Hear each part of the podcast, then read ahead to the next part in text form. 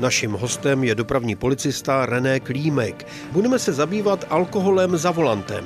A nás samozřejmě zajímalo, jestli dopravní policisté poznají už na první pohled, že řidič před jízdou pil alkohol nebo užil návykové látky tam většinou to poznáme tak, že ten řidič po té cestě klíčkuje, má takovou nejistou jízdu, jo, zrychluje, zpomaluje, tak to už je taková první známka toho, že asi eh, je pod vlivem nějaké té návykové látky. Samozřejmě potom zastavení policii, tak to poznáme.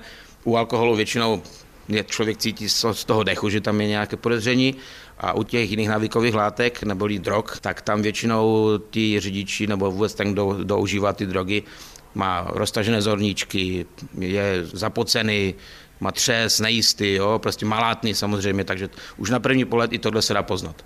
Viděl jsem v nějakém americkém filmu, že policista zastavil a nechal toho řidiče jít po čáře a podle toho poznával, jestli pil nějaký alkohol. To se asi u nás nedělá. To se na silnici nebo při běžné kontrole nedělá, ale jestliže potom se provádí odběr biologického materiálu, tak eh, ten lékař tuhle tu zkoušku dělá s tím řidičem. Jak to vypadá u nás na severu Moravy s alkoholem? S řidiči, kteří za volantem pijí? Když se podíváme na statistiku loňského roku a podíváme se na dopravní nehody pod vlivem alkoholu a pod vlivem navikových látek jiných, tak jsme v loňském roce měli 461 nehod, kdy řidič eh, výnik dopravní nehody byl pod vlivem alkoholu a 27 nehod, kdy řidič výnik byl pod vlivem jiné návykové látky. A je to hodně nebo málo? Je to hodně, ale je to takový průměr. Ono, když se na to podívám zpětně ještě dva, tři roky zpátky, tak se to furt pohybuje tady v těchto číslech, takže to není tam nějaký enormní nárůst. Jsou oblasti v našem Moravskoslezském kraji, kde jsou ty problémy větší. Jsou to zejména přihraniční okresy a některé okresy zase tam jsou na tom lépe. No. Můžu hádat třeba Bohumínsko, eh, Karvinsko, eh, Český Těšín. Je to tak, uhadl jste. Tak asi tam potom policisté posílají víc hlídek, víc kontrol? Ano, jezdíme tam pravidelně, i naše tady vlastně krajské oddělení silničního dohledu tam jezdí pravidelně do těch míst a můžu říct, že skoro každý den tam máme záchyt buď alkoholu nebo jiné návykové látky. Posloucháte rozhlasový seriál Bezpečný průvodce džunglí zločinu s dopravním policistou René Klímkem. Když si sednu za volant, tak nesmím pít žádný alkohol, nesmím užívat žádné drogy. Tak předpisy hovoří jednoznačně, zákon o silničním provozu hovoří, že řidič nesmí před jízdou ani během jízdy požít žádné návykové látky, to znamená jak alkohol, tak i drogy a samozřejmě nesmí jet ani v takovou dobu, kdyby těmi látkami byly ještě ovlivněn. Jaké jsou tresty? Když se budeme bavit o alkoholu, tak e, jsou tam tresty vysoké a je to rozděleno do dvou rovin.